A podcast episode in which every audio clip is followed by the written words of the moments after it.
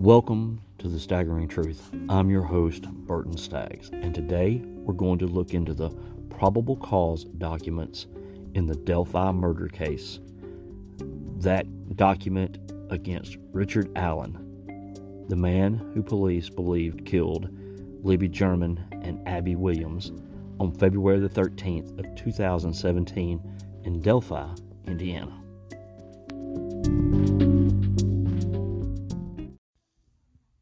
Many of you have followed the case of Abby and Libby in Delphi, Indiana, sometimes known as the Down the Hill murders. Today, a judge released um, the probable cause document, which contains the materials that the state presented to a judge to seek the arrest of Richard Allen. So, as opposed to just telling you what's in the document, I'm going to take some time and read you the entire seven, eight page document so you'll know exactly what's in the document and what's not in the document. So let me go ahead and tell you there may be a couple mistakes in this because this is a very long document. When I say mistakes, I mean myself reading it. I'm not going to go back and correct it unless it's a, a pertinent error. Um, the document is titled uh, State of Indiana Plaintiff versus Richard M. Allen Order or Judgment of the Court. And here we go. The court, having had this matter under advisement following a hearing conducted on November 22nd of 22 and having considered the evidence submitted and the arguments of counsel now denies the state's verified request to prohibit public access to a court record in part. The court finds that the state has failed to prove by clear and convincing evidence that the affidavit of probable cause and charging information should be excluded from public access. The court finds that the public interest is not served by prohibiting access, and the protection and safety of witnesses can be ensured by redacting their names from the affidavit, and that the defendant's personal information can re- be removed from the charging informations. The court notes that prosecuting attorneys submitted charging information and a probable cause affidavit at the November 22, 22 hearing that was redacted, eliminating the witnesses' names and identifying personal information of the defendant. Those documents will be released to the public and made part of the record of this cause. The original charging information and affidavit of probable cause shall remain as sealed and confidential court's records as they are not redacted. The court further finds that media investors' motion for leave to intervene is moot and therefore denied. Count one, murder in the first degree, a felony. Nicholas C. McLeland, being first duly sworn upon his oath, says that on or about February 13, 2017, in the county of Carroll, the state of Indiana, Richard M. Allen did kill another human, victim one, while committing or attempting to commit kidnapping of murder one. Count two, murder, a felony, reads the exact same except mentions victim two. An additional page reads The court will please enter the following minutes. State of Indiana by Nicholas C. McLeland, prosecuting attorney, files probable cause affidavit executed by Tony Liggett and information for count one, murder, a felony, and count two, a murder, a felony. The defendant being in custody, the court determines that probable cause does exist. The court sets bond in this matter at that is blank because it is he is being held without bond probable cause affidavit. I, the undersigned affiant, submit the following information pursuant to IC 353372 as a sworn affidavit setting forth the facts and circumstances known to law enforcement of Carroll County as the basis for probable cause to arrest with a warrant or to establish probable cause for issuance of an arrest warrant for the above named defendant, Richard Allen that the facts and circumstances described below would be sufficient basis for a person of reasonable caution and prudence to believe that the accused has committed the crime or attempted to commit the crime, and described that if arrested without a warrant, such would be authorized under IC 3533 1 1. That the hearsay statements of witnesses contained herein are considered reliable and credible due to the witness's personal knowledge and or are corroborated by the totality of the circumstances. As we start into the probable cause part of this uh, or warrant or document, let me go ahead and warn you that some of this could be disturbing to some listeners. That on February 14, 2017, victim 1 and victim 2 were found deceased in the woods approximately two tenths of a mile northeast of the Monon High Bridge in Carroll County. Their bodies were located on the north side of Deer Creek. At the time, Monon High Bridge Trail was approximately one mile gravel trail terminating at the High Bridge. The Monon High Bridge is an abandoned railroad trestle, approximately a quarter mile long, spanning Deer Creek and Deer Creek Valley on the south end side of the trail. Approximately 17 miles north, 7 tenths miles north of the trail from the northwest edge of the High Bridge is the Freedom Bridge, which is a pedestrian bridge spanning State Road 25. Approximately 350 feet west of Freedom Bridge was a former railroad overpass over State 25, also known as County Road 300 North. The 300 the trail terminates just west of the former railroad overpass. The majority of the trail is wooded area. With a steep embankment on the south side of the trail, the entirety of the trail and the location of the girls' bodies were located in Carroll County, Indiana. Through interviews, reviews of electronic records, and review of the video of Hoosier Harvest Store, investigators believe victim 1 and victim 2 were dropped off across from Mears Farm at 149 on February 13, 2017 by name redacted. The Mears Farm is located on the north side of County Road 300 North near an entrance to the trails. A video from victim 2's phone shows at 213 victim 1 and victim 2 encountered a male subject on the southeast portion of the bridge. The male ordered the girls down the hill. No witness saw them after this time. No outgoing communications were found on victim 2 phone after this time. Their bodies were discovered on February 14, 2017. The video recovered from victim 2's phone shows victim 1 walking southeast on High Bridge while a male subject wearing a dark jacket and jeans walks behind her. As the male subject approaches victim 1 and 2, one of the victims mentions gun. Near the end of the video, a male is seen and heard telling the girls, guys, down the hill. The girls then begin to proceed down the hill and the video ends. A still photograph taken from the video and the Guys Down the Hill audio was subsequently released to the public to assist investigators in identifying the male.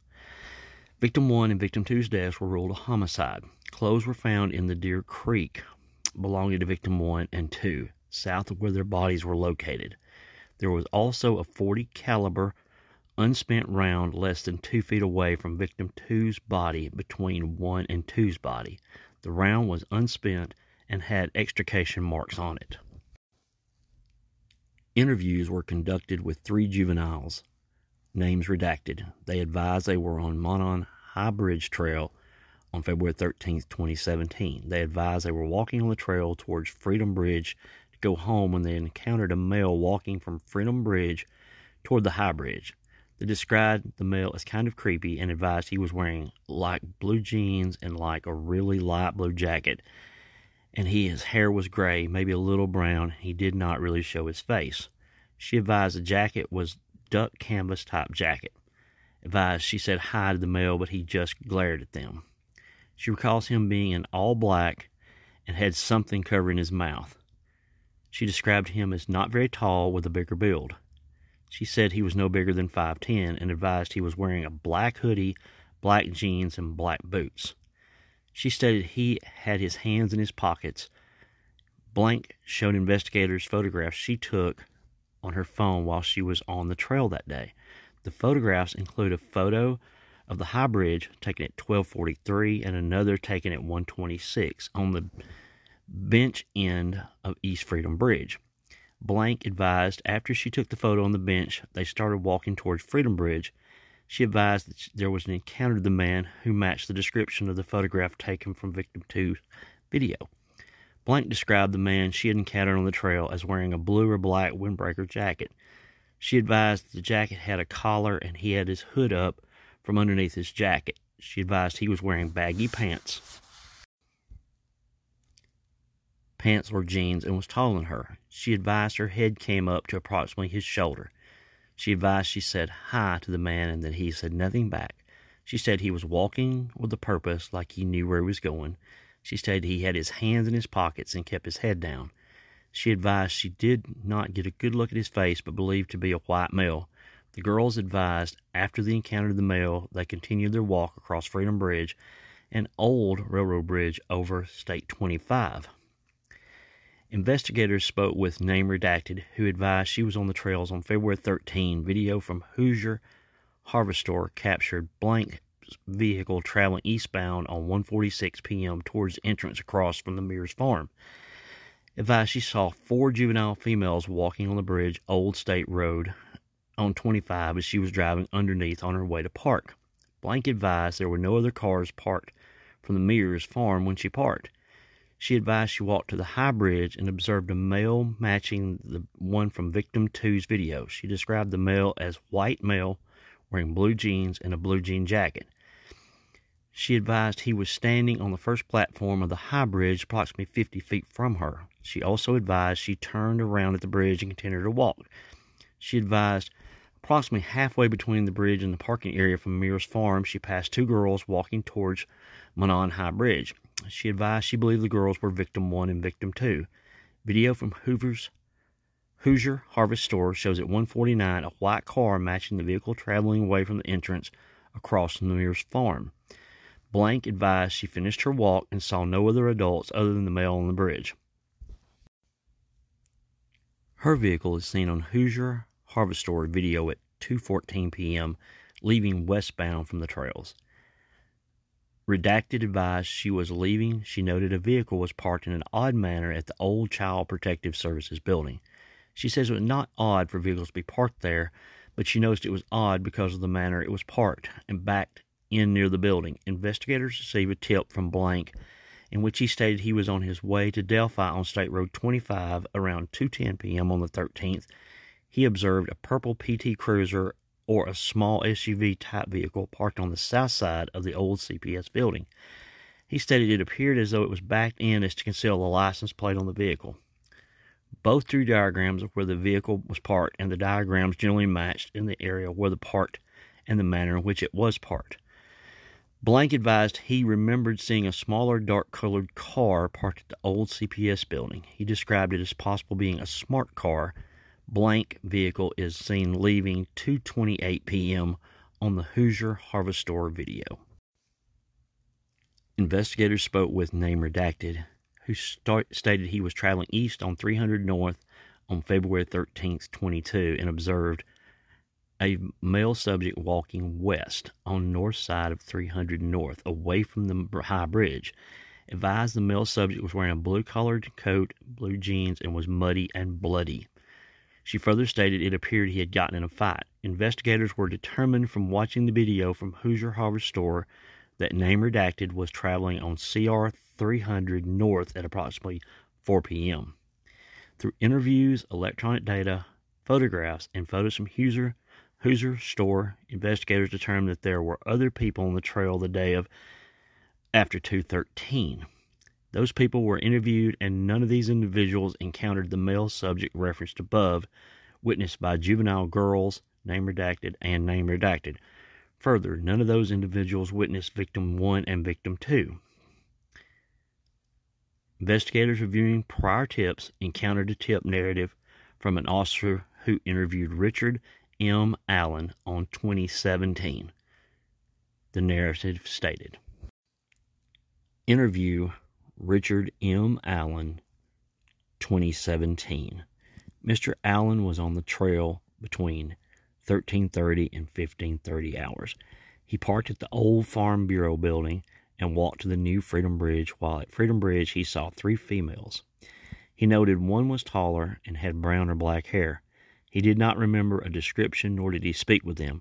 He walked from Freedom Bridge to the High Bridge. He did not see anybody, although he stated he was watching a stop ticker on his phone and he walked. He stated there were vehicles parked at High Bridge Trailhead. However, they did not pay attention to them. He did not take any photos or videos. His cell phone did not list an IMEI, but did have the following MEID 256, MEID HN 9000. Potential follow up information Who were the three girls walking in the area of Freedom Bridge? Investigators believe Mr. Allen was referring to the former Child Protective Services building as there was not a Farm Bureau building in the area, nor had there been. Investigators believe the females he saw included blank and blank, names redacted, due to the time they were leaving the trail and the time he reported getting to the trail and the descriptions the three females gave. Investigators discovered Richard Allen on two vehicles in 2017 a 26 black Ford Focus and a 2006 gray Ford 500. Investigators observed a vehicle that resembled Allen's 2016 Ford Focus on the Hoosier Harvest Store video at 2:17 p.m.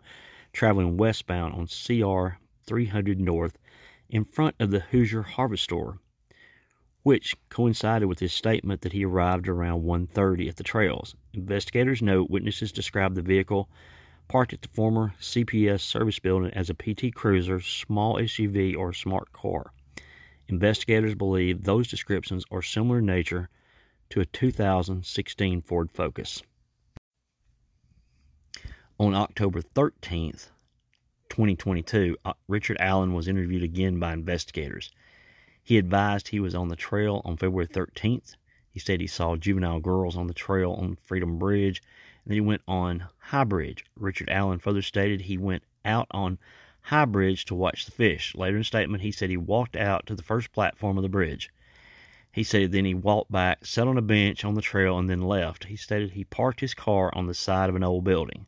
He told investigators he was wearing blue jeans and a blue or black Carhartt jacket with a hood. He advised he may have been wearing some type of head covering as well.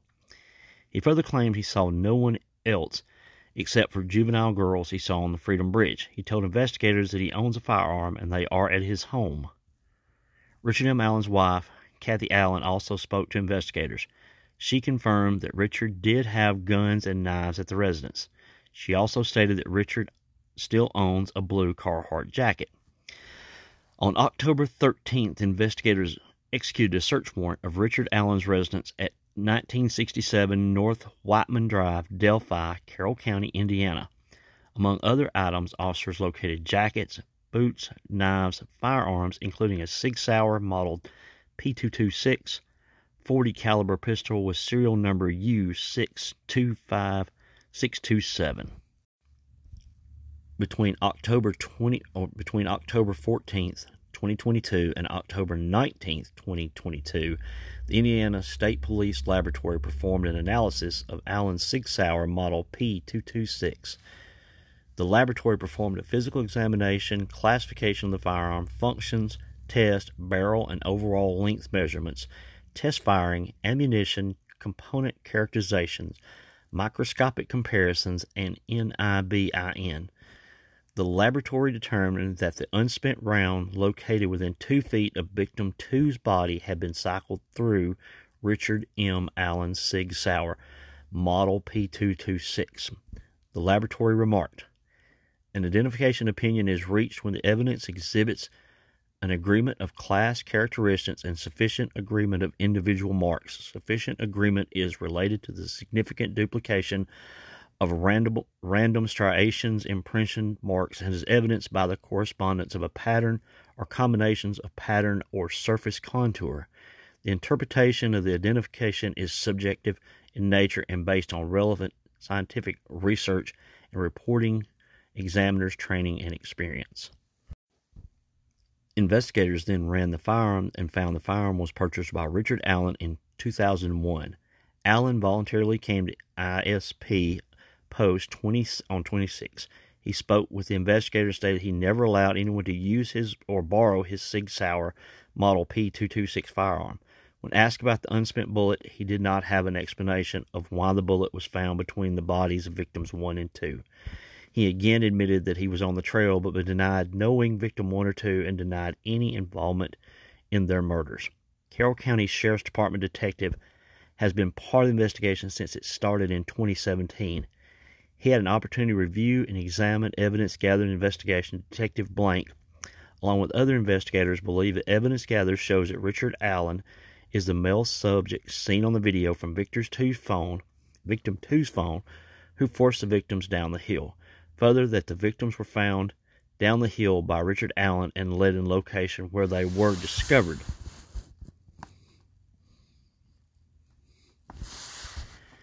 And led to the location where they were murdered.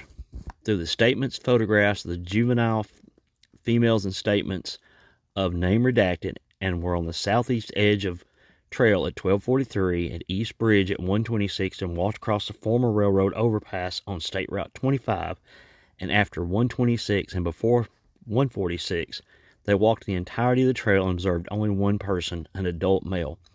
Blank vehicle is seen on the Harvester Hill video at 146 and leaving at 214, and she stated she only saw one adult male and that blank and blank redacted described the male as similar manner, wearing similar clothing, leading investigators to believe all four had saw the same male individuals.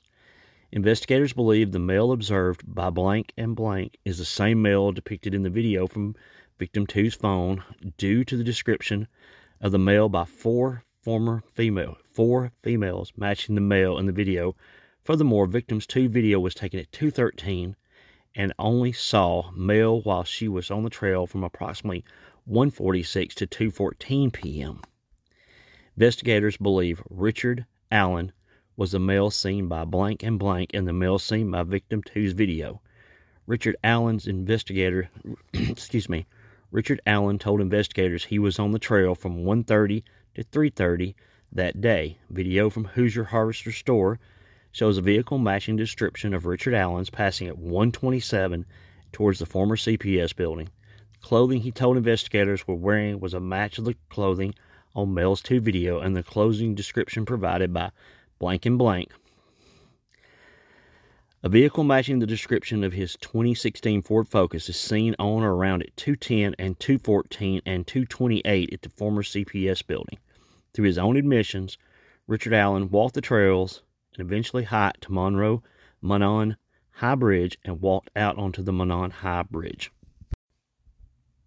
Investigators believe Richard Allen was not seen on the trail after 2:13 p.m. because he was in the woods with victims 1 and 2 an unspent 40 caliber round between the bodies of victims 1 and 2 was forensically determined to have been cycled through Richard Allen's Sig Sauer Model P226. The Sig Sauer Model 226 was found at Richard Allen's residence and he admitted to owning it. Investigators were able to determine that he had owned it since 2001. Richard Allen stated he had not been on the property where the unspent round was found, that he did not know the property owner, and that he had no explanation as to why a round cycled through his firearm would be at that location.